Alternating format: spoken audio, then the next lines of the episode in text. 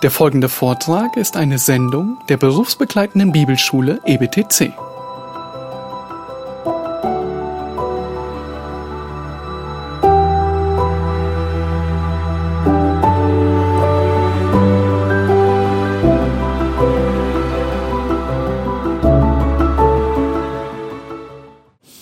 Ähm, ich habe das Team des Hauses gebeten, äh, zwei Artikel zu kopieren. Das eine ist ein Übersichtsartikel über Martin Luther, den ich mal schreiben musste für ein evangelisches theologisches Lexikon, das in Italien erschienen ist. In Italien gibt es eine sehr rege evangelische Allianz, äh, die sich auch theologisch durchaus anders positioniert als die Allianz in manchen anderen Ländern. Und ähm, die arbeiten mit einem Institut zusammen. Das hat ein evangelisches Lexikon herausgegeben, 2006, 2007, über Grundbegriffe der Theologie und Kirchengeschichte.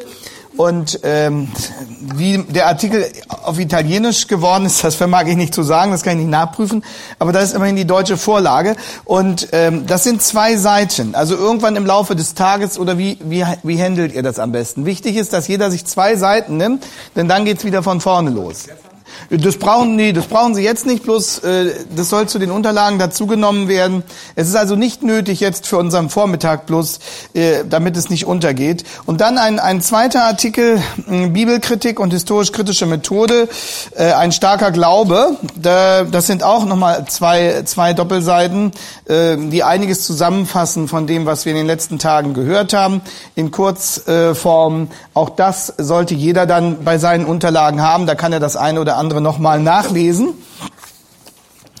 Das ist also keine Vertiefung, sondern eine Zusammenfassung. Und ähm, wir wollen jetzt ähm, in den nächsten Abschnitt unserer Überlegungen starten. Also wir befinden uns zurzeit in Kapitel 4, die Bibelkritik als Anwendung philosophischer Glaubensbekenntnisse, hatten uns ein Beispiel früher, Bibelkritik ähm, im Hinblick auf die Socinianer angeschaut. Nochmal der Hinweis, äh, die Namen, die italienischen, also Lelio und Fausto Socini schreiben sich wie Pizza mit Doppel-Z. Ähm, in der, der Sammelbegriff ähm, heißt aber Socinianer und wird äh, gezielt nur mit einem Z geschrieben. Also sozusagen der lexikanische Sammelbegriff ohne Pizza und die Namen mit Pizza. Dann ähm, hatten wir in einem zweiten Schritt uns den Klassiker angeschaut, Johann Salomo Semmler, ein Vater der Bibelkritik, mit der verschiedene Instrumentarien bereitgestellt hatte, die dann immer wieder auftauchen, die, die Unterscheidung zwischen Wort Gottes und Schrift, die Unterscheidung zwischen Schale und Kern, äh, der Grundgedanke des Kanons im Kanon, ähm, die Denkfigur der Akkommodation, all das ähm, wird uns von ähm, Semmler schon vorgegeben und präsentiert und das taucht dann immer wieder auf. Und dann hatten wir geschaut, wie etwa David Friedrich Strauss, ein Vertreter ganz radikaler Bibelkritik dann wurde, der das wirklich konsequent angewendet hat und am Ende zum Ergebnis kommt, wenn wir so mit der Bibel umgehen, wenn wir zu diesen Ergebnissen kommen, wenn wir von diesen Befunden so überzeugt sind, dann müssen wir zugeben, wir sind keine Christen mehr. Gotthold Ephraim Lessing war der, der von dem garstigen Graben zwischen der Geschichte damals und unserer Situation heute gesprochen hat dem garstigen Graben zwischen notwendigen Vernunftweiten und zufälligen Geschichtsweiten. Und dann hatten wir äh, gesehen, die Ausweichmanöver etwa von Friedrich Schleiermacher oder Albrecht Ritschel. Bei Albrecht Ritschel musste dann noch das Geburtsjahr verbessert werden.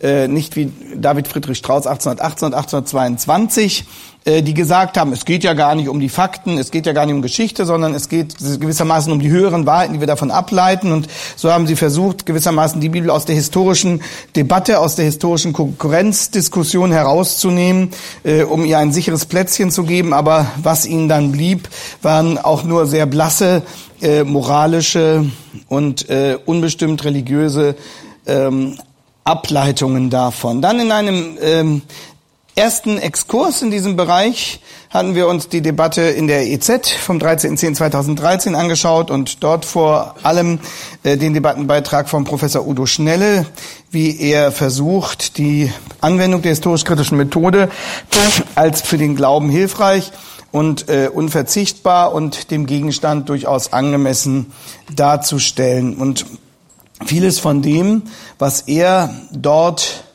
präsentiert, ist ähm, eine typische Anwendung der systematischen Vorgaben, die wir bei dem großen Systematiker der historisch-kritischen Methode finden. Und das ist Ernst Trölsch. Und mit dem werden wir nun heute Morgen unsere Arbeit beginnen, 1865 bis 1923. Und ich habe das Unternehmen von Trölsch unter der Überschrift zusammengefasst, ein verzweifelter Rettungsversuch mit untauglichen Mitteln. Trölsch, ein verzweifelter Rettungsversuch äh, mit untauglichen Mitteln. Trölsch hat äh, um 1900, der Aufsatz ist zum ersten Mal erschienen 1898 und äh, dann noch einmal ähm, in einer Sammlung 1900.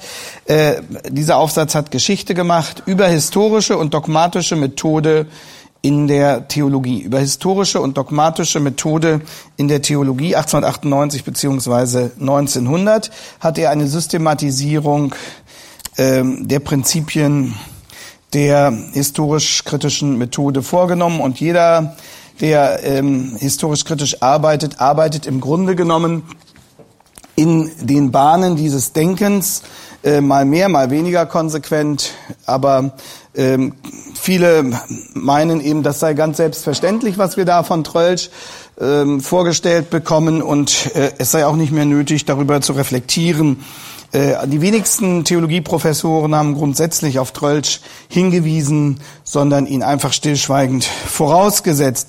Äh, der klassische Fundort davon sind bei Trölsch äh, die gesammelten Schriften, das kürzt man dann meistens so ab, äh, GS, ähm, in dem Falle Band 2, ähm, die Seiten 729 bis 753. Das ist ganz gut, hier mal die Fundstelle genau zu haben, einfach weil dieser Aufsatz eine so eminente Bedeutung in der Theologiegeschichte dann leider, muss man sagen, gewonnen hat.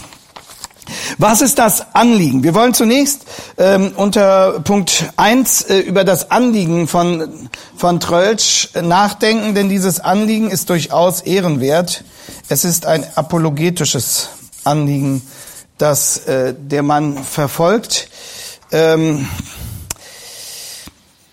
was will er? Er sieht, wie die Theologie sich immer weiter zurückzieht aus der historischen Debatte. Er ist ein Schüler von Albrecht Ritschel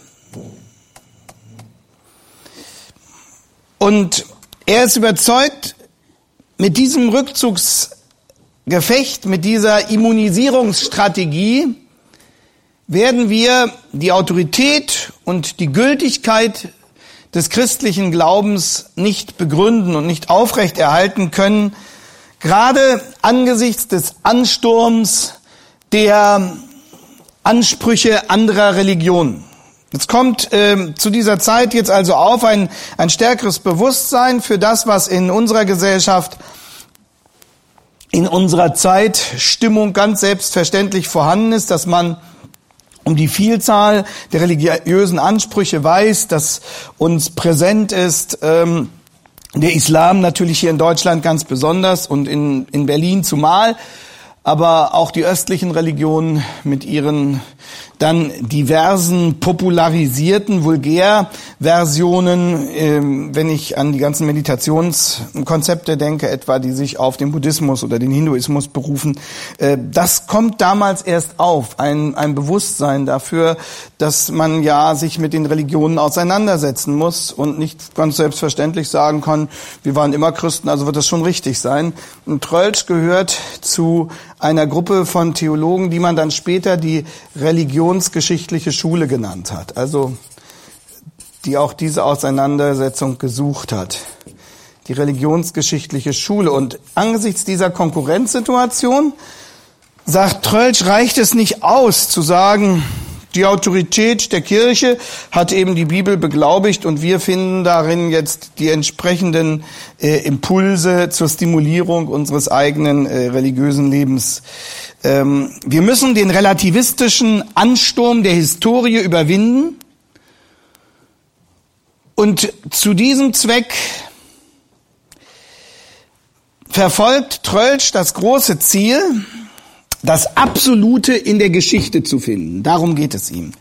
Es geht ihm darum, das Absolute in der Geschichte zu finden, was ja zunächst äh, wirklich erscheint als ein, ein, eine, ein Kontra, eine Contradictio in adjecto, also als ein Widerspruch in sich selbst, ähm, weil Geschichte ja eben bedeutet Vielfalt, Relativität,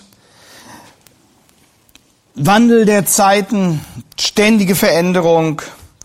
Aber Trölsch verfolgt eben durchaus dieses apologetische Anliegen angesichts des Relativismus, mit dem jetzt die religionsgeschichtliche Forschung den alten Liberalismus quasi überrennt.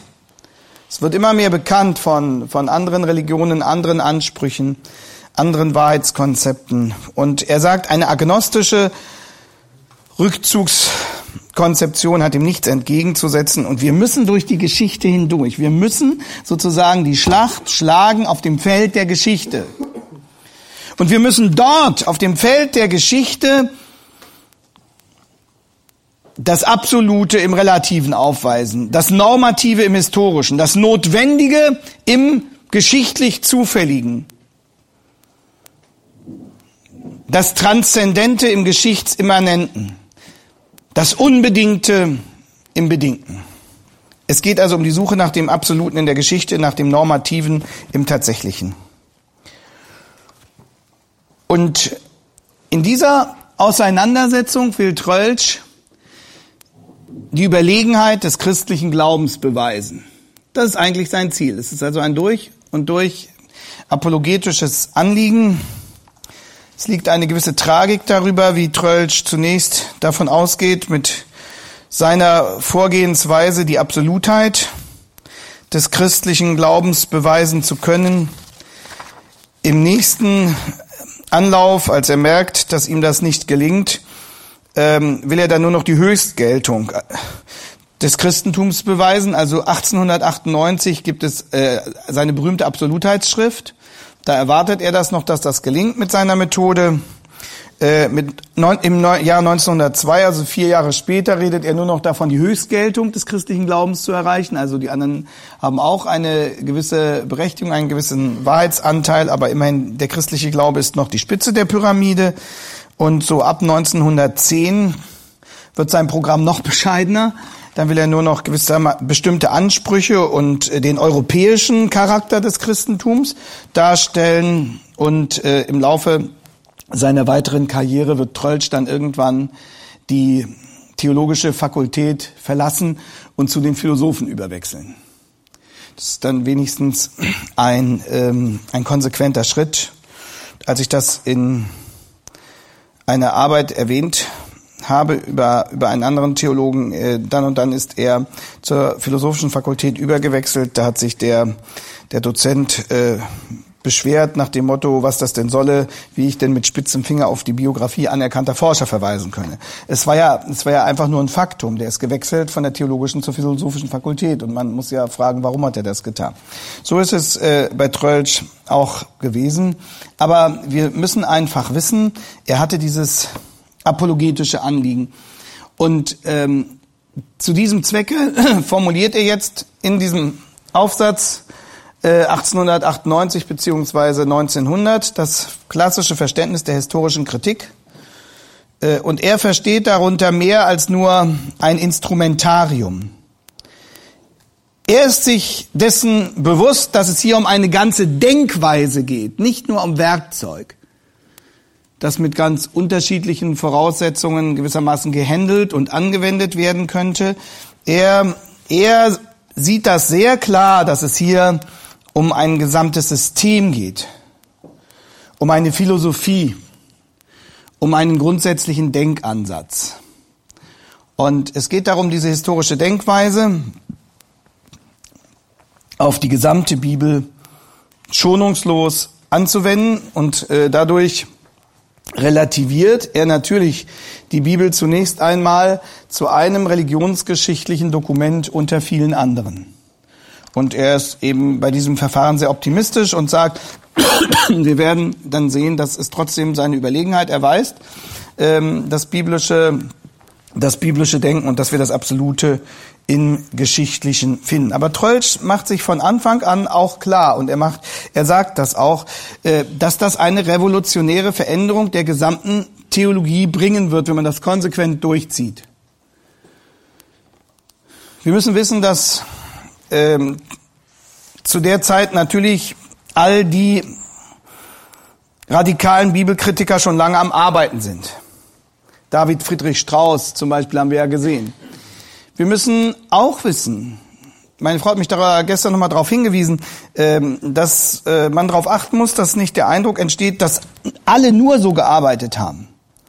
Es gab auch immer bibeltreue Exegeten durch, durch die Jahrhunderte hindurch, die gewissermaßen parallel zu diesen anderen gearbeitet haben. Aber die Frage ist, wer hat sich geschichtlich jeweils durchgesetzt? Wer, wer hat äh, die überwiegende Mehrheit der Studenten geprägt? Wer hat sozusagen die, die offizielle Version der Disziplin definiert? Wer hat sozusagen das Bild von, von Exegese bestimmt und die stärkste Wirkungsgeschichte erzielt? Und äh, da redet eben Trölsch von einer prinzipiellen Historisierung, die die gesamte Theologie erfassen will. Und er bringt eine Entwicklung damit auf den Punkt, die er selbst in der Aufklärung beginnen sieht und die es nun konsequent auf die gesamte christliche Theologie anzuwenden gelte. Trölsch hat sehr gut verstanden diesen weltanschaulichen Umbruch, den wir in unserem dritten Kapitel äh, bei der überblicksartigen Darstellung der Geistesgeschichte versucht haben aufzuzeigen. Trölsch hat beispielsweise in einem Aufsatz 1897 Folgendes geschrieben. Er sagt, die Geschichtsforschung der Aufklärung man achte mal auf die Formulierungen, zertrümmerte das bisherige Geschichtsbild eröffnete unberechenbare Zeiträume der Geschichte, verwies den Sündenfall von der Spitze der Geschichte weg und konstruierte einen ganz anderen Urzustand als Ausgangspunkt. Also er sagt, die Aufklärung hat die Geschichte im Grunde genommen völlig neu geschrieben. Und sie hat das Bild von der Genese der Situation, wie wir sie heute vorfinden, total verändert. Und wenn wir jetzt ernst machen mit der historisch-kritischen Methode, die äh, für Trölsch die einzig mögliche ist und die er in eins setzt mit historisch, also was wir gestern dem äh, Schnelle vorgeworfen haben, dass er nicht unterscheidet zwischen historisch und historisch-kritisch. Das ist auch typisch für Trölsch. Das finden wir schon hier bei ihm. Ähm, er sagt, man kann im Grunde genommen nur noch so arbeiten, wenn man historisch korrekt arbeiten will. Und er verwendet dann interessante Begriffe. Er sagt, wer dieser Methode den kleinen Finger gibt, das schreibt er äh, alles in diesem Aufsatz, dem nimmt sie die ganze Hand. Er sagt, entweder ich lasse mich auf dieses Denken ein oder nicht.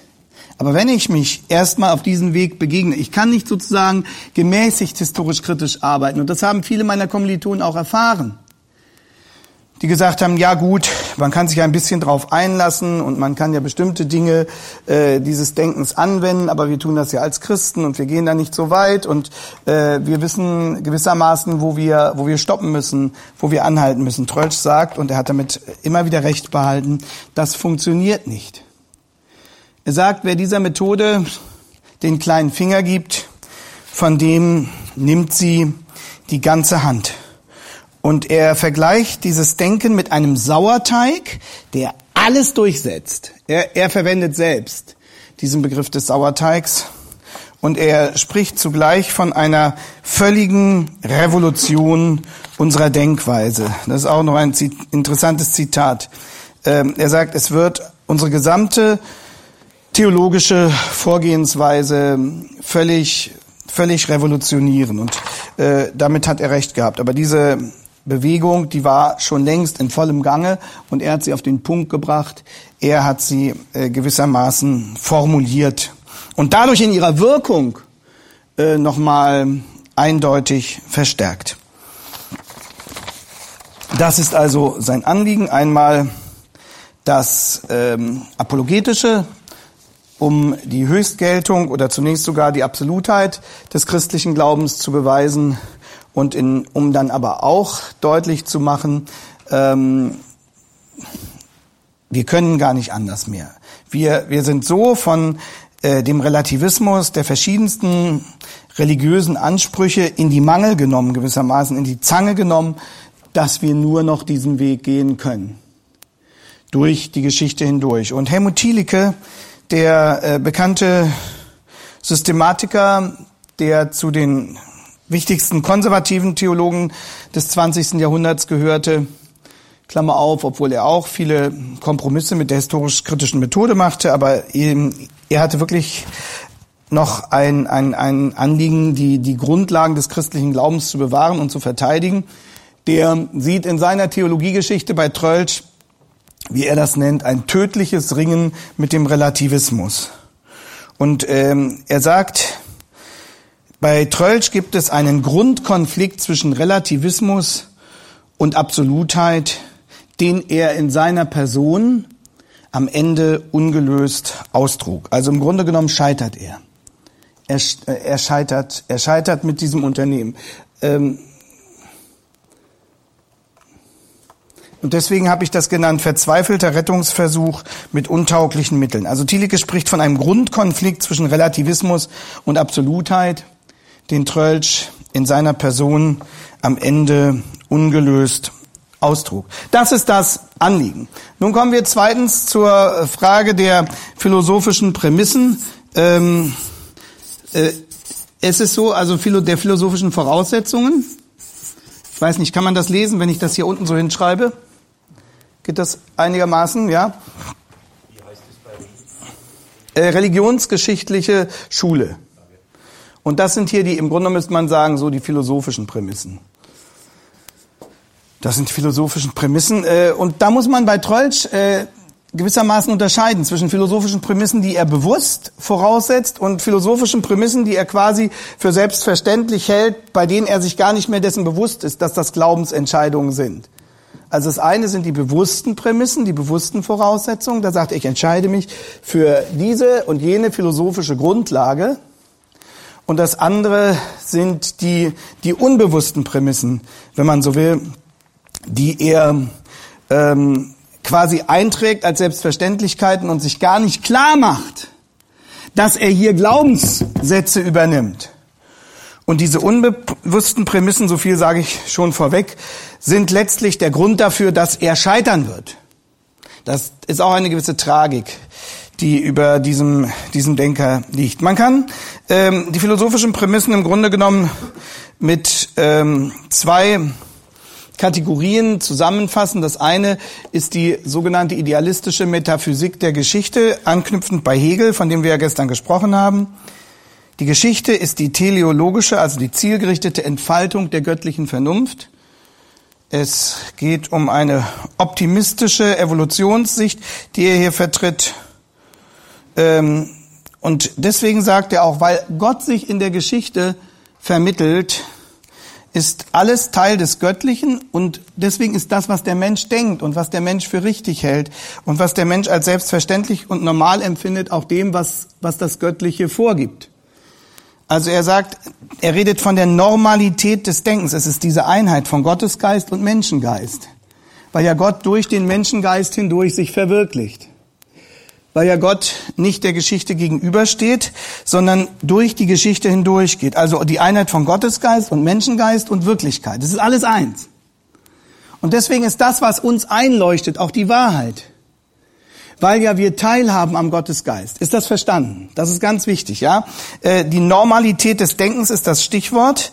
Gottesgeist, Menschengeist, Wirklichkeit äh, bilden eine große Einheit, da dieser absolute Geist sich durch die Geschichte hindurch, eben auch durch das Denken hindurch der Menschen verwirklicht und zu seinem Ziel kommt. Und darum ist das, darum können wir die Wirklichkeit auch richtig erkennen.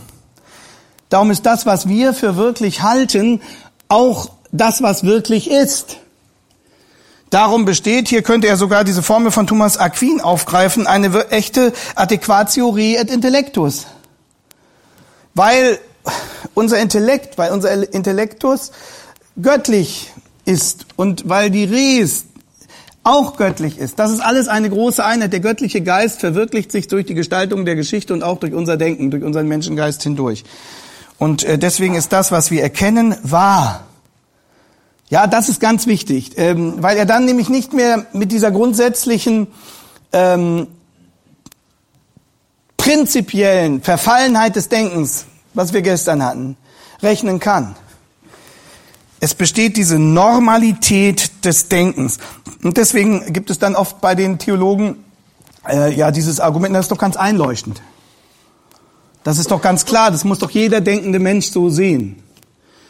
Dahinter steht letztlich diese idealistische Metaphysik der Geschichte, die sich auf Hegel zurückführt und äh, von der dann gleichzeitig unterstellt wird, dass es sich bei ihr um eine Aufwärtsentwicklung handelt im Sinne der Triade, die sich dialektisch entfaltet, wie wir das gestern gesehen hatten. These, Antithese, Synthese. Das ist dieses Dreieck, die neue Synthese, die, die Synthese wird zur neuen These und äh, dann kommt wieder die nächste Antithese und deren Vermittlung miteinander auf der nächsthöheren Ebene. Das ist die idealistische Metaphysik der Geschichte. Und in dem Sinne will Hegel die Geschichte wiedergewinnen, will Trölsch die Geschichte wiedergewinnen, gegen Kant, gegen Ritschel, gegen Schleiermacher, gegen diese ganzen Rückzugsflüchtlinge, wie er sagen würde und hofft auf diesem Wege in der Geschichte das Absolute zu finden und nachweisen zu können, dass die christliche Geschichte sozusagen, er würde sogar sagen, die christliche Religion doch ihre Überlegenheit erweisen kann. Das ist ähm, die eine philosophische Voraussetzung, die wir bei Trollsch finden. Und dann die zweite ist äh, sein sogenannter monistischer Geschichtsbegriff, also die Einheit der Geschichte. Das hängt auch nochmal damit zusammen, dass ähm, Gott der Geschichte nicht gegenübersteht, dass Gott in die Geschichte nicht eingreift, sondern es ist monistisch verstanden, nicht dualistisch. Nicht ein Gott greift ein, wirkt, handelt, erschafft, sondern der Geschichtsbegriff ist, ist monistisch. Es ist alles prinzipiell gleichartig. Das Denken entspricht dem Sein. Und äh, Trölsch kann sagen, an einer Stelle, Gott ist in den Zusammenhang eines korrelativen Zweckwillens, korrelativ werden wir gleich noch erklären, also wo eins am anderen hängt und eins aus dem anderen hervorgeht. Korrelativ. Gott ist in den Zusammenhang eines korrelativen Zweckwillens eingeschlossen. Und damit ist ausgeschlossen was? Kontingentes Handeln Gottes, also dass Gott von außen in den Lauf der Geschichte eingreift. Damit ist ausgeschlossen diese Dualität. Damit ist ausgeschlossen, dass Gott Wunder tut. Denn Geschichte kann nur verstanden werden als ein immanentes Gefüge. Als ein immanentes Bedingungsgefüge, bei dem eins aus dem anderen heraus erklärbar sein muss. Und von vornherein ein kontingentes Handeln Gottes, ein übernatürliches Eingreifen Gottes in den Weltverlauf per Definition, per Voraussetzung verboten ist. Geht nicht, kann nicht sein. Ja, das sind die philosophischen Prämissen äh, von, von Trölsch, die er bewusst formuliert. Ähm, einmal diese idealistische Metaphysik der Geschichte, aus der die Normalität des Denkens und die Einheit von Gottesgeist, Menschengeist und Wirklichkeit erfolgt. Deshalb ist das, was wir erkennen, auch im Wesentlichen richtig, was uns einleuchtend erscheint, entspricht der Wahrheit. Und dann dieser monistische Geschichtsbegriff, der von vornherein kontingentes Handeln Gottes ausschließt. Und daraus gewinnt Trölsch nun seine methodischen Rüstzeuge, sein methodisches Rüstzeug, seine methodischen Instrumente, man spricht hier auch von den Kriterien. Und ähm, das klassische Kriteriengerüst von Trölsch setzt sich zusammen aus den Kriterien Kritik, das ist das erste Prinzip, Analogie, das zweite, und Korrelation, das dritte.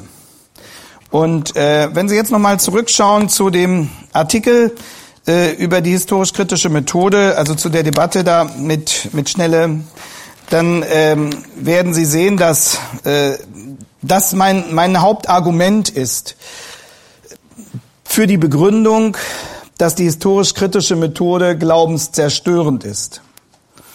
Und ähm, ich bitte Sie einfach, den Artikel nochmal vorzunehmen, weil Sie da schon gewissermaßen die Vorarbeit haben für Ihr Manuskript im Hinblick auf die drei Prinzipien. Ähm, ich lese es einfach nochmal vor. Wir sprechen hier nicht über wissenschaftliche Theologie oder historische Forschung als solche, wenn wir über die historisch-kritische Methode sprechen, sondern es geht, wenn wir über, HK, über die HKM, das ist die Abkürzung für historisch-kritische Methode, sprechen, dann, dann geht es um eine ganz bestimmte Denkweise, um eine Weltanschauung, so wie sie um 1900 durch Ernst Trölsch klassisch definiert wurde und als Denkweise bis heute prinzipiell noch gilt. Und da können sich dann einfach die Kriterien unterstreichen. In seinem berühmten Aufsatz, hier haben wir es, über historische und dogmatische Methode in der Theologie, formuliert er drei Säulen, auf denen die historisch-kritische Methode ruht. Erstens das Prinzip der Kritik, also ich bemühe mich dann, das erstens, zweitens, drittens durchzuhalten. Zwar, äh, zweitens das Prinzip der Analogie und drittens das Prinzip äh, der Korrelation. Und die wollen wir uns jetzt äh, kurz anschauen. Ähm, äh, das Prinzip der Kritik habe ich hier kurz formuliert, erklärt den Menschen zur Gerichtsinstanz vor der die Bibel sich verantworten muss. Das Prinzip der Kritik erklärt den Menschen zur Gerichtsinstanz, vor der die Bibel sich verantworten muss. Das ist die Haltung, das ist der, wenn man so will, der kartesianische Standpunkt. So wird es auch oft genannt, äh, abgeleitet von Descartes. Ich denke, also bin ich. Es wird alles äh, reduziert ähm, auf, auf, auf mich als den kritischen, kontrollierenden Denker, der das Urteil spricht, dessen Selbstbewusstsein, also dessen eigene Bewusstheit sozusagen die unbezweifelbare Voraussetzung allen seinen Denkens ist. Ich bin das kritische Subjekt und die letzte Instanz. Alle Texte und die Bibel genauso müssen sich davor verantworten. Und jetzt kommt ähm, diese Voraussetzung der Normalität des Denkens zum Tragen, die nämlich ignoriert, was einer von Ihnen gestern auch schon festgestellt hat bei Schnelle, die ignoriert den, den Sündenfall, die Irrtumsfähigkeit, unsere prinzipielle Unfähigkeit, Gottes Wahrheit beurteilen zu können und unterstellt einfach, dass so, wie wir die Dinge empfinden, dass das adäquat ist. Adequatio rei et intellectus. Dass das ähm, sozusagen gültig wäre, dass das der ganzen Wahrheit entspricht. Also der Mensch intronisiert sich selbst zum Richter, vor dem die Texte sich verantworten müssen. Das ist das, das ist das Grundprinzip der historischen Kritik. Und äh, Kierkegaard hat das sehr gut gesagt. Er hat gesagt, nicht wir kritisieren die Bibel, sondern die Bibel kritisiert uns. Ähm, aber die historisch-kritische Denkweise geht genau den entgegengesetzten Weg. Und äh, wir haben in unseren Auseinandersetzungen an der, an der Universität dann oft nicht nur von HKM, sondern von HKD gesprochen, um deutlich zu machen, es geht nicht nur um eine Methode, HKM, sondern es geht um eine gesamte Denkweise. Es geht um eine Philosophie, HKD. Das ist das erste Gerüst. Das ist das erste, die erste Säule dieses äh, Methodengerüstes, das Prinzip der Kritik.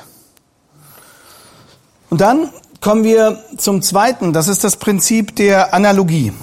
Das habe ich jetzt in dem Artikel so zusammengefasst. Das Prinzip der Analogie erklärt Wunder per Definitionem für unmöglich. Das ist im Grunde genommen das Ergebnis. Das ist hier etwas populär formuliert, äh, ist ja keine, keine Theologenzeitschrift oder keine wissenschaftliche Zeitschrift, aber äh, das heißt, es könne auch in biblischen Zeiten nur passiert sein, was unserer Alltagserfahrung entspricht. Klar, Normalität des Denkens, monistisches Geschichtsverständnis, äh, Geschichte immer in einem Fluss, aber immer unter den gleichen Rahmenbedingungen zu jeder Zeit. Es gibt kein kontingentes Eingreifen Gottes in den Geschichtsverlauf und deswegen kann damals nur passiert sein, was auch heute vor unseren Augen sich vollzieht. Und da wir heute nicht mehr sehen, dass jemand übers Wasser geht und da es heute nicht mehr gelingt, äh, Wasser in Wein durch ein Wort zu verwandeln, äh, kann das auch damals nicht geschehen sein. Das heißt, unsere aktuelle Alltagserfahrung wird zum Maß dessen, was auch damals möglich gewesen sein kann und was nicht. Und äh, Trölsch sagt zu Recht, dass damit alles nivelliert wird. Oh, jetzt geht hier langsam der Strom aus. Ich muss dann gleich mal das Kabel holen. Kreutsch sagt zu Recht, dass damit alles äh, nivelliert wird, dass da alles gewissermaßen auf ein, ein Gleichmaß getrimmt wird und äh, damit verfügt wird aus unserer heutigen Perspektive, dass Gott auch damals so nicht gehandelt haben könne. Ich lese es mal vor, wie das im Originalton äh, bei Trölsch klingt auf Seite 732. Da sagt er, denn das Mittel, wodurch Kritik überhaupt erst möglich wird, ist die Anwendung der Analogie. Also die Analogie ist gewissermaßen der Schlüssel der Kritik. Ähm, denn der Kritiker braucht ja einen Maßstab und wir müssen wissen, äh, Krites heißt Richter und äh, der führt den Text gewissermaßen in die Krisis, ins Gericht und kommt dann zu seinen Urteilen und der Schlüssel, mit dem er an den Texten schraubt, mit dem er sie untersucht, mit dem er sie letztlich bewertet, ist eben zunächst einmal die Analogie, der Schlüssel zur Kritik. Und jetzt hören wir weiter. Täuschung, Verschiebung, Mythenbildung, Betrug, Parteisucht, die wir vor unseren Augen sehen, sind die Mittel derartiges auch in dem Überlieferten zu erkennen. Also wir schließen von dem, was wir kennen, auf das, was damals geschehen ist. Die Übereinstimmung mit normalen, gewöhnlichen oder doch mehrfach bezeugten Vorgangsweisen und Zuständen, wie wir sie kennen, ist das Kennzeichen der Wahrscheinlichkeit für die Vorgänge, die die Kritik, die die Kritik als wirklich geschehen anerkennen oder übrig lassen kann. Das ist ein ganz wichtiger Satz. Also zunächst mal wird nochmal deutlich, bei Geschichte haben wir es immer mit Wahrscheinlichkeitsurteilen zu tun da wir ja nicht äh, im Reagenzglas die Sache tausendmal wiederholen und bestätigen können, sondern wir werten Indizien aus und fragen, wie wahrscheinlich ist es, dass es damals passiert ist. Und äh, jetzt sehen Sie äh, diesen kartesianischen Standpunkt, diese Ich-Zentriertheit, äh, diese Abhängigkeit des Ergebnisses von der Sicht des Kritikers. Nochmal. Die Übereinstimmung mit normalen, gewöhnlichen oder doch zumindest mehrfach bezeugten Vorgangsweisen und Zustände, wie wir sie kennen, also wir heute, also äh, wir heute würde bei Trollsch eben heißen 1900, ist das Kennzeichen der Wahrscheinlichkeit für die Vorgänge, die die Kritik als wirklich geschehen, anerkennen oder übrig lassen kann. Und merken Sie, die Kritik wird hier wie ein Subjekt behandelt, wie ein handelndes Subjekt. Die Kritik ist ein handelndes Subjekt. Und weiter, die Beobachtung von Analogien zwischen gleichartigen Vorgängen der Vergangenheit gibt die Möglichkeit, ihnen Wahrscheinlichkeit zuzuschreiben. Und das Unbekannte des einen aus dem Bekannten des anderen zu deuten. Jetzt kommt eine ganz wichtige, berühmte Formulierung aus diesem Aufsatz. Diese Allmacht der Analogie. Allmacht der Analogie. Das ist ein religiöser Terminus. Also nicht Gott ist allmächtig, sondern das Prinzip der Analogie ist allmächtig. Und das heißt, was äh, sich diesem Prinzip der Analogie widersetzt, wird ausgemerzt, wird gecancelt. Diese Allmacht der Analogie, und jetzt kommt der Rückgriff auf die Hegelsche Philosophie, schließt aber die prinzipielle Gleichartigkeit allen Geschehens ein. Prinzipielle Gleichartigkeit allen Geschehens, das ist der monistische Geschichtsbegriff. Die Bedeutung dieser Analogie für die Erforschung der Geschichte ist daher mit der historischen Kritik von selbst gegeben. Und ähm, die Konsequenzen, die daraus folgen, das schließt aber die Einbeziehung der christlich-jüdischen Geschichte in die Analogie aller übrigen Geschichte in sich. Und in der Tat ist das Gebiet dessen, was diesen Analogien entzogen wird, immer geringer geworden. Viele haben sich bereits mit dem sittlichen Charakterbild Jesu begnügen gelernt.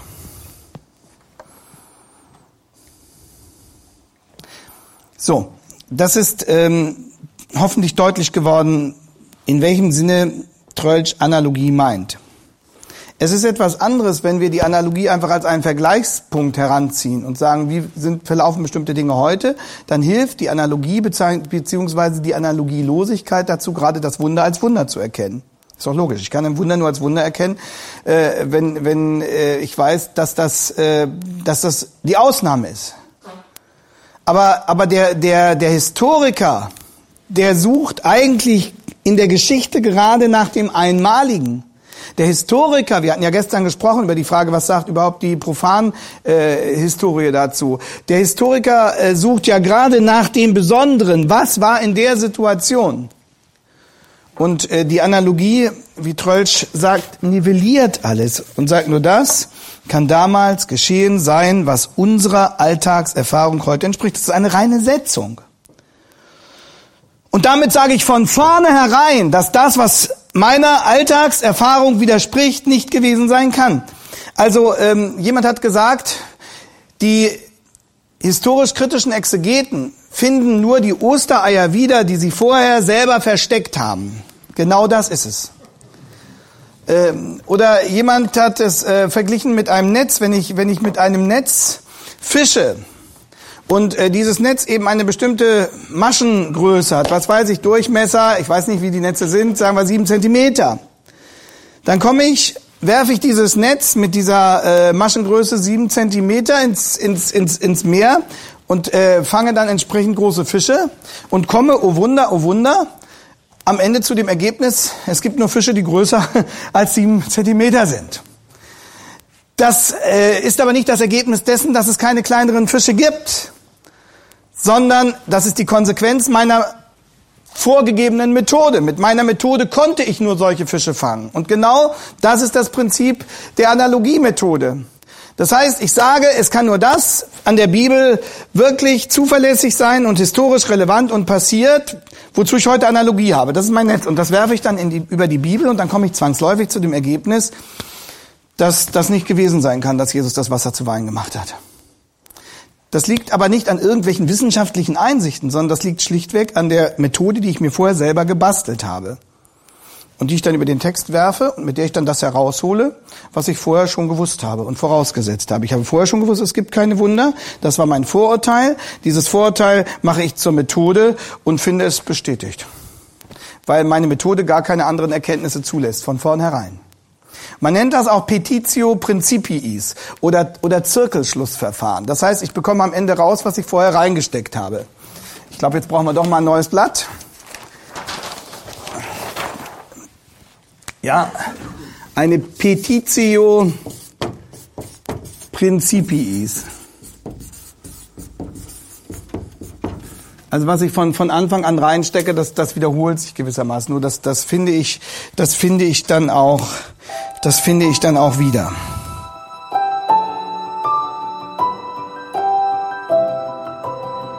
Diese Sendung war von der berufsbegleitenden Bibelschule EBTC. Unser Ziel ist, Jünger fürs Leben zuzurüsten, um der Gemeinde Christi zu dienen. Weitere Beiträge, Bücher und Informationen findest du auf ebtc.org.